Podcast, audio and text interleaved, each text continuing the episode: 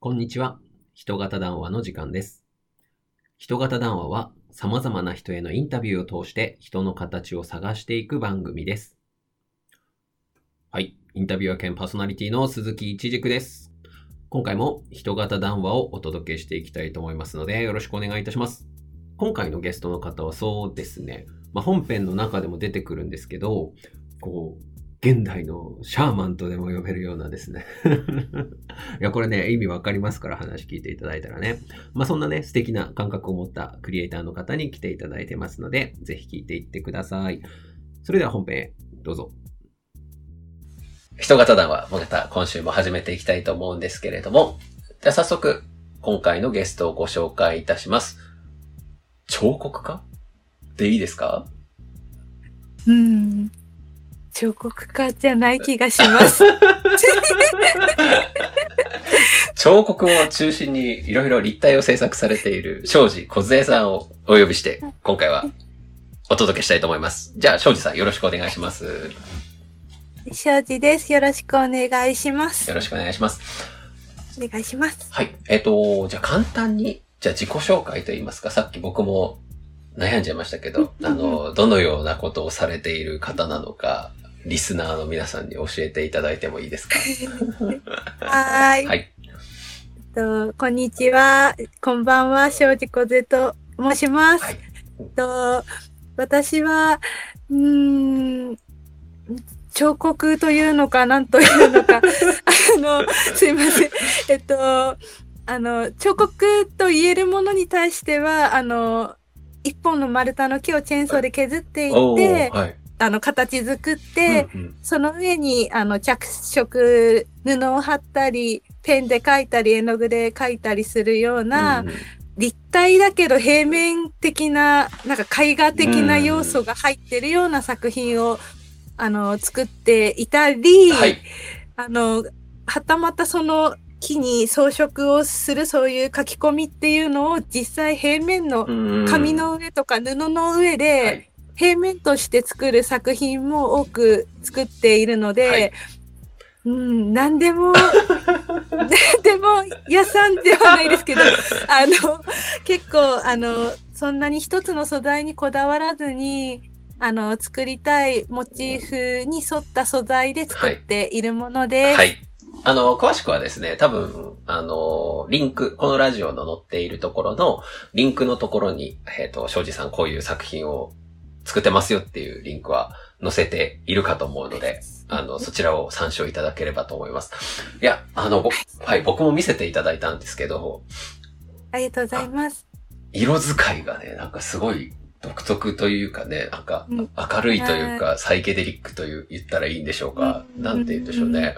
っていう、まあちょっとそのあたりのお話も、この中で聞いていた、いけたらなとは思ってるんですけれども、そんなはい。作品を制作している方です。庄司さんです。よろしくお願いします。はい。よろしくお願いします。直近だと、あのー何でしたっけ？宮城県芸術、ああすいません。あ、はい。あの、タイトルの名前が 長くてすいません。えっと、あの、宮城県芸術祭という、はい。あの、宮城県はの会員さんっていうんですかね、はい。なんか作家さんたちが、あの、集ったげ大きな芸術祭っていうものが毎年1年に1回や開催されてまして、はい。その中で私は彫刻の部の、あの、会員として、で今年10年目で、やっと最高賞の芸術、芸術祭賞をいただけることができて、まあ、自分でも、なんか、まだ宙に浮いている感じなんですけど、プラ、すごい。でも先にも進まなきゃいけないので、あんまりこう、浮かれすぎないようにはしています。いや、でも、えっ、とはい、ここ、心根っていうタイトルでした。あね、はい。いや、なんか、心根です。あのーはい。すごいね、あの、圧のある、圧、圧があるなというか、こう、存在感のあるすごい作品だなってすごい思ったんですけど、うん。すいません、これは、あうの、んこのラジオの本堂からそれるかもわかんないんですが、えっと、最初からそれて恐縮なんですが、ああ、でも一応立体だから。あ、そうですね。はい。いや、あれの話ちょっと聞きたくて、あそこに、はい。あの、皆さはい。んこれ作品、あの、庄司さんのツイッターからとか、ぜひ見てほしいんですけど、はい。三本足の、かはい顔はワンちゃんで、体は猫ちゃんで、足は庄司さんってはい。いうのではい。作られたっていうのを見たんですけど、はい。あの、あれのお話、なんか小話と言いますか、そこにこう込められたものみたいなのってちょっと伺ってもいいですか？先に。はい、わかりました。木彫りをメインに立体の作品を作ってますとお伝えしたんですが、はい。はい。自身の体調が悪くなった時期があっあてそう、なんですね。はい。で、その時に木と向き合うことがちょっとできなくなってしまった時期がうん、まあ今もちょっと続いているんですけど、ね。ここ数年は木じゃないものでなんとか立体を表現してきて、で、今年に関しては、その心根という三本足の作品うんは、はい。中は、まあ骨組みは針金で、はい。私の実家というか住んでる家自体が自営業で新聞店を営んでいて、ね。なんで、あの、新聞がとにかく豊富に、豊富にあるので、はい。あの、もう新聞紙は絶対に使わなければならない、うん。私は新聞屋の子供らしいと思って、あの、その新聞紙を包みつつ、さらにアアルミホイルを巻き巻き巻きして、さらに麻紐で巻き巻きに、もう縛り、縛って縛って、はいはいはい、で、それを、その新聞紙アルミホイル、麻紐セットを何セットも繰り返して、で、あの、まず形をどうしようと思った時に、はい。あの、じ 実は、きその芸術祭のタイトルをうん。締め切りの1ヶ月以上前には、なぜかタイトルだけは提出をしなきゃいけなくて、えで、私、だいたい作るの1週間前ぐらいから 手を動かすので、あの、あの、へー。ま、もちろん、頭の片隅にははい常に芸術うん祭どうしようっていうのはあるんですけど、どうしようと思って、はい。で、まあ自分の中で気になっていた言葉がいつもいくつかあるんですけど、その中で、えっと、最初に知った心根というのは、はい。あの、漢字で心と書いて根っこと書いて、はい心根っていう、あの響きがすごくいいな、うん、自分の心の根っこってすごいいいなと思って、うんうん。で、きっとどうにでもなれると思って、う ん確かに。自分の心の根っこだって言い切れば、はい。絶対に何かしら、なんかすごい根、根を張ったような作品が作れるはずってうん思って、その1ヶ月以上前ぐらいにその心根っていうタイトルを提出した上で、はい心根ってどういう子なんだろうっていうのをその後考えてはい。で、その自分の心の根っこの柱の一つが。はい。あの、もう亡くなってるんですけど、黒というずっと一緒に暮らしてた猫ちゃんが晩年というか亡くなる直前にうん。三本足にならざるを得ない体になってしまって、はい。うん。その三本足で懸命にこう立ち上がる姿とか階段を上がってうん。転んでもまた立ち上がって歩いてる姿とかを見たときに、なんだろう、目に焼き付けつつ、うん。自分はこれを必ず何かで表現しなければいけないっていう使命感みたいなのが、彼女の生き生き様をちゃんと私は受け継ぐじゃないですけど、うんそのぐらい私の中であの強く残っている子だったので、はい。三本足にはぜまず絶対にしようっていう気持ちがまず一点あったのと、はい。大きい作品にするためには、はい。まあ三本足だとどうしても不安定になるので、あ、自分の足とか体を意識して作ってみようと思って、で、なので、その太もものラインから足元にかけては、はい。自分自身が陸上部だったので、あの、どこにこう、なんだろう、体重をかければ、はい。ここの筋肉が出っ張るとか、うん。あの、引き締まるとかがなんとなく体感的に分かっていたので、うんうんうんそれを頼りに作りつつ、はい。顔は、はい。だからできればなんか、見る人見る人で、はい見方が変わってほしいなと思って、うん。顔を猫ちゃんにしてしまうと、ああ、猫ちゃんなんだねって終わってしまうので、はい。私の中では、心根はその猫の黒だけではない、もう今年亡くなってしまったポチというはい。犬が、やっぱり顔を触った感触がすごいまだ覚えているので、うん。そのままの感覚で犬の顔のようなイメージで作るけど、はい。でも犬とも分かってほしくないから、角なのか、ウサギの耳なのか、鹿の角なのかが分からないような。で、顔の表面の鱗状のものは、はい竜の鱗のような、うん魚の鱗のような 感じで、結構もう詰まりに詰まってるんですけど、ね。はい。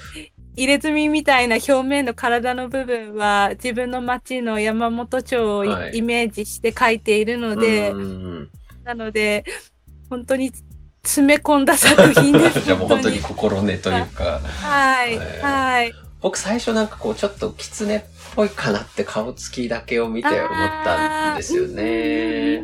そう。まあ、あと僕も飼ってて死んじゃった犬がいるんですけど、その犬が奇襲犬だったので、結構顔がこう、シュッとしてるんで、まあ、なんか、うんうんうんあまあ、カンタさんって言うんですけど、カンタさん。さん。ちょっとカンタさんっぽい気もするな、みたいなのを見て、こう結構。あで、そうんの、しかもやっぱりその表面が、こう、やっぱり、あの、まあ、庄司さんはすごい、こう、色彩感覚がいい感じというか、なんかすごく、こう、独特ーな雰囲気をお持ちなので、それでこう、いろいろ、見方によって変わるな、みたいなのはすごい思ったので、うんうんうんうんうんうんキメラなんだけど、なんか、まとまりもあって、っていう感じがあって、すごい、すごいな。なんか、いや、もう本当いや、すごい、すごいいいですね。あの、あの、あの子は、すごい、すごいなと思って、いや、感感動しました。はい。はいなんか、でも、まあ、今年に関しては、今の私の本当にベストが尽くせたなって思えた作品だったので、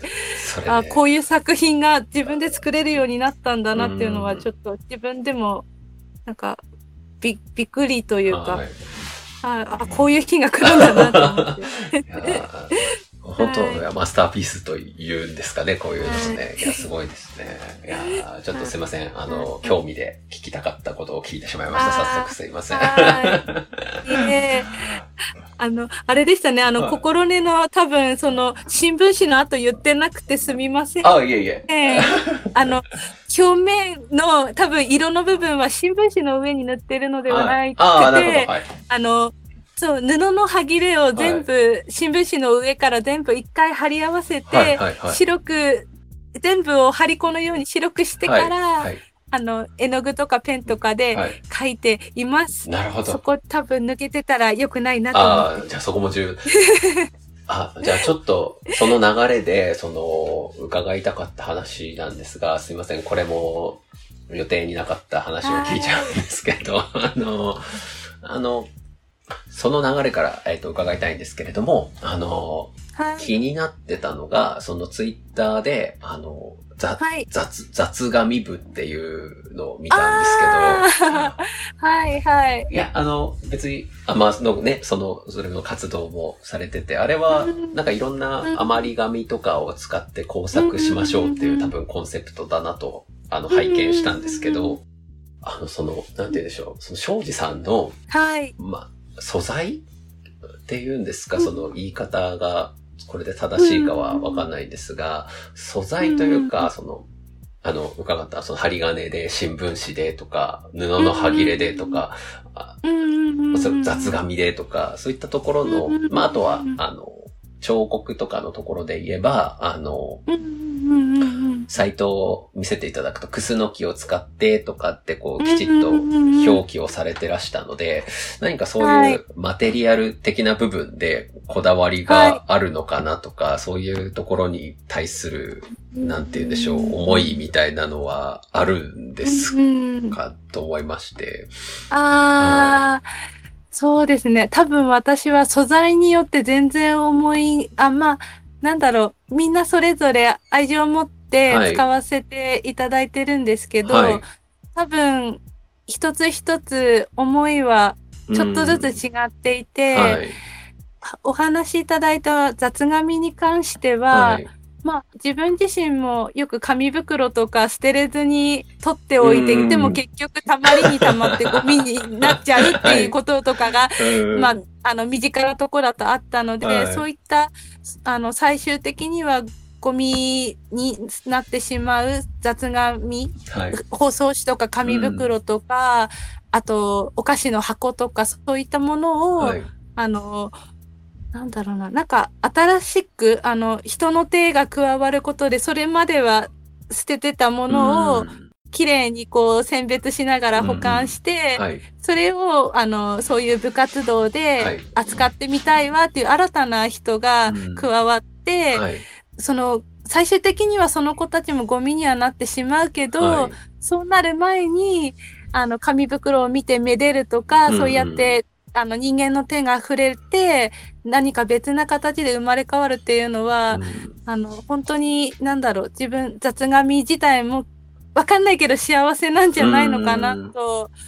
で、その延長線で言うと、はい私はぬ布の端切れも同じ思いで作ってて、はい。お洋服を作る上では使わないから、うんうん最終的には捨てられてしまう。はいはいだけど、そういうものたちこそ私は犠牲にさせたくないみたいな。うん そうなると多分新聞紙もそうなんですけど、まあそうですね。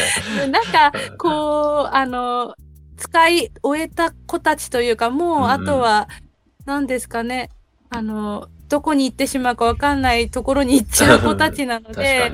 私は、なので布の端切れを、あの、やっぱり、そのまま犠牲にはしたくないと思って、生まれ変わらせたい端切れの作品を別のお客様に見てもらって、うんうんうん。そのお客様にあとは気に入っていただいて、お家で飾っていただくっていう、うん。そういう流れの一部に慣れてることはすごい嬉しいなと、なんだろうな、自分のひが表現者で入れれることですごくやりがいが、うん、何かにはなっているのかなっていう気持ちではあるので、そこはちょっとつながってて、はいはいはい。木に対してははいまたちょっと違くて、はいはい。はい、あの、木は、そうですね、なんか、初めて木を掘った時に、はい。あの、ほあの、木は、あの、水分の含み具合はでい。割れてしまうことがあるんですよ。ほうほうパーンって音がしてなんですね。で、なので、水分がああるっていうことで、あの、割れてしまうってことは呼吸をしているんだなって思ったら、はい。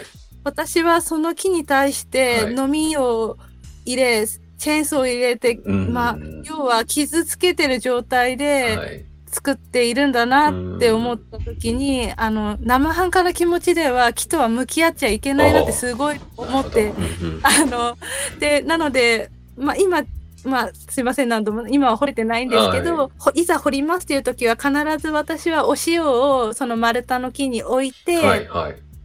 お塩を、まあ、清め塩的な感じで自分自身も清めて、はい。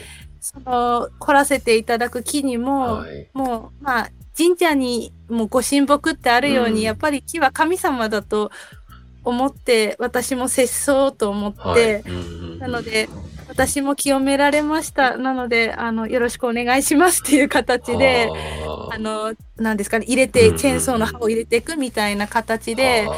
ちょっと儀式めいた形でいつも木と向き合っていたので、多分、それは、ひょっとしたら、あの、布とか雑紙とか新聞紙とは、また違ったうん思いで作っているかもしれないですかね。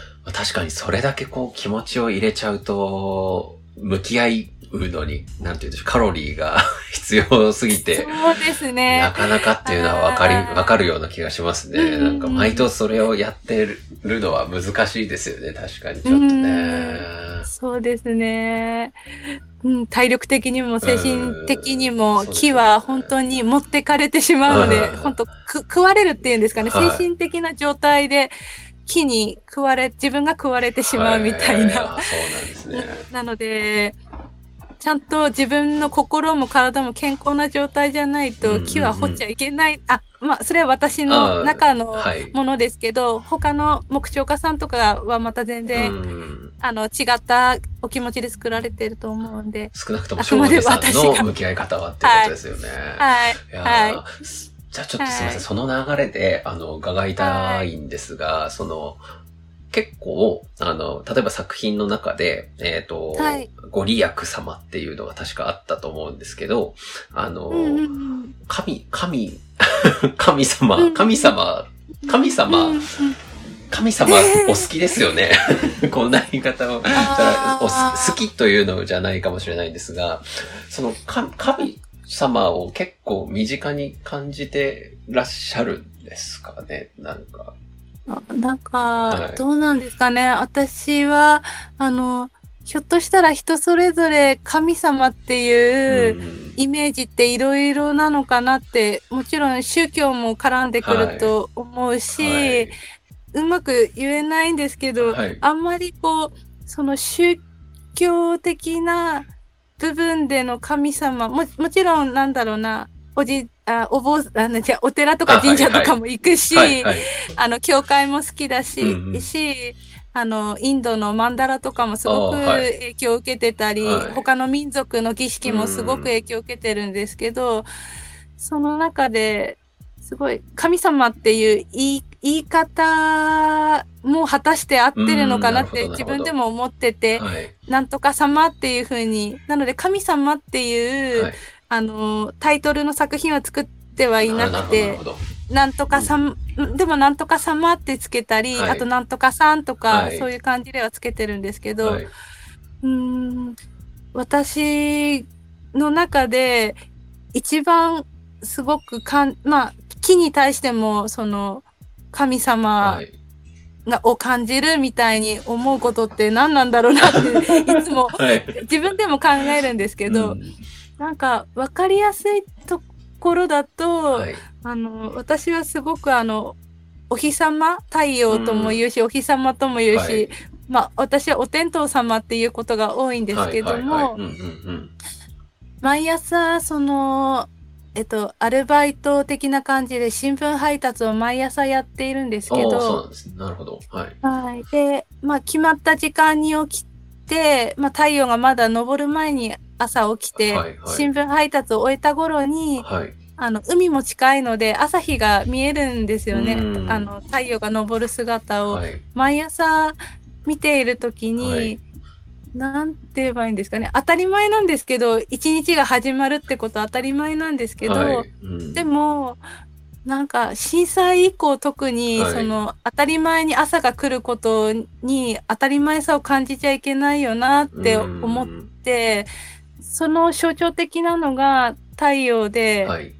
そう太陽でありお天道様であり、うん。なんか、その、もう、明かりがこう、光が出たとともに、その、光が自分の体に当たった時に、うん。暖かさをやっぱり感じるんですよ、遠くても。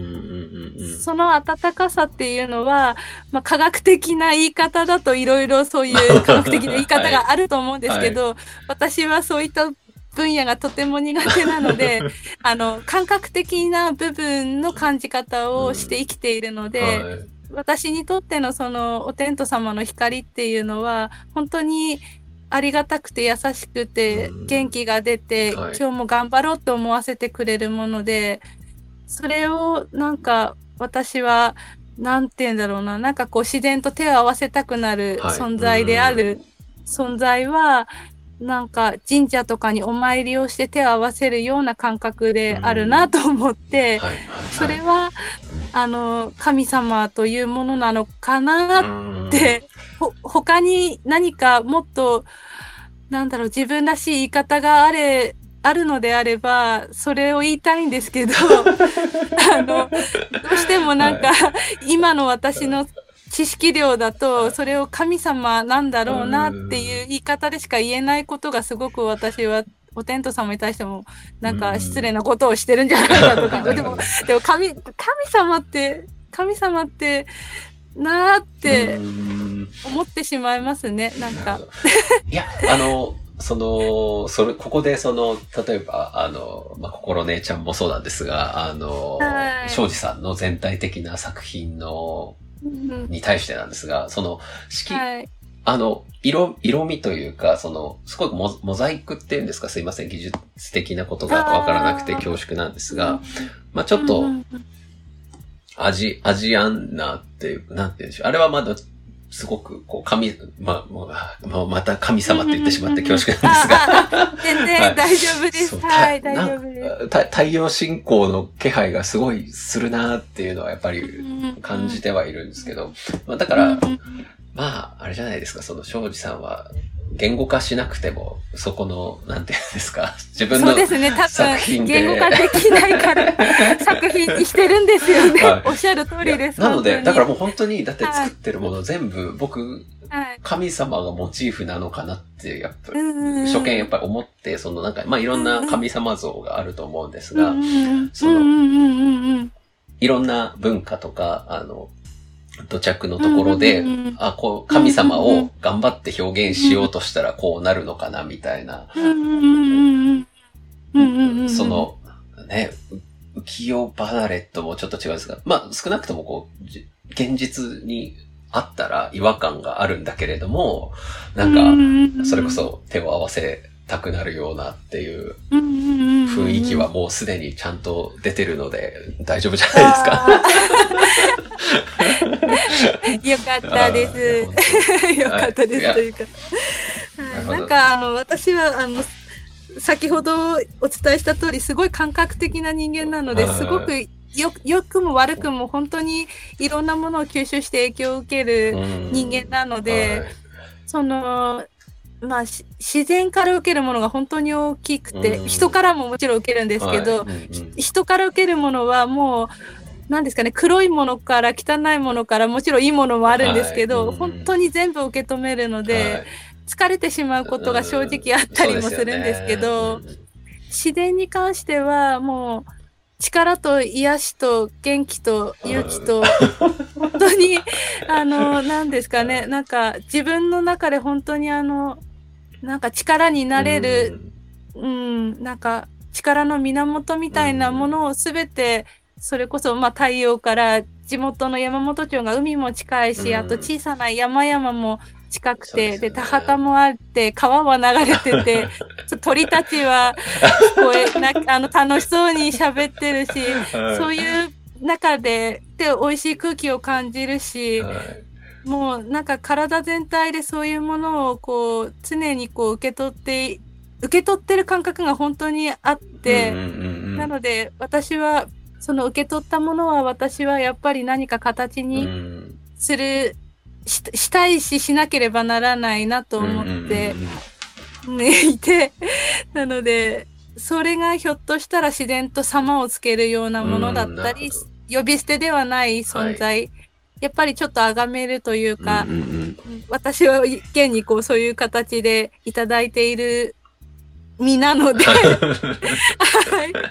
そうですよねそうですね、はい。あ、まあじゃあ、はいああそうか。あの、結構その、世の神、まあ神様がいる村々というか、のところでは絶対そのお返しするっていう風習があるじゃないですか、結局。なんかもうそれで。すね、多分ね。あおお返しするというの、ああ、あの、まあ、収穫祭もそうですけど、あの、ね、あの、ささ、まあ、生贄って言ったらまたあれなんですけど、あ あ、でもわかります。はいはい。ね昔はそうですよね。はい、実りに対しての感謝とか、うんそういう、うんまさしくそういうイメージなんですかね。そうですね。そう、それにひょっとしたら近いのかもしれない。なんか、そういう印象を今のお話からだと、はい、僕、うん感じましたね。うんうんすごい、なんかそう、ですうん現現代のシャーマンみたいな、本当にね。ね、さっきさ、さ冒頭でちょっとね、ちょっとシャーマンっぽいみたいな話ちょっとしたかもわかんないですが、本当に、お話を本当に聞いたら本当になんかシャーマン的な 存在で いらっしゃったという感じですね。はい。なんなんでしょうね。私もよくわかんないんですけど。はい。それは感覚小さい時からなんかそういう感覚持ってたので。はい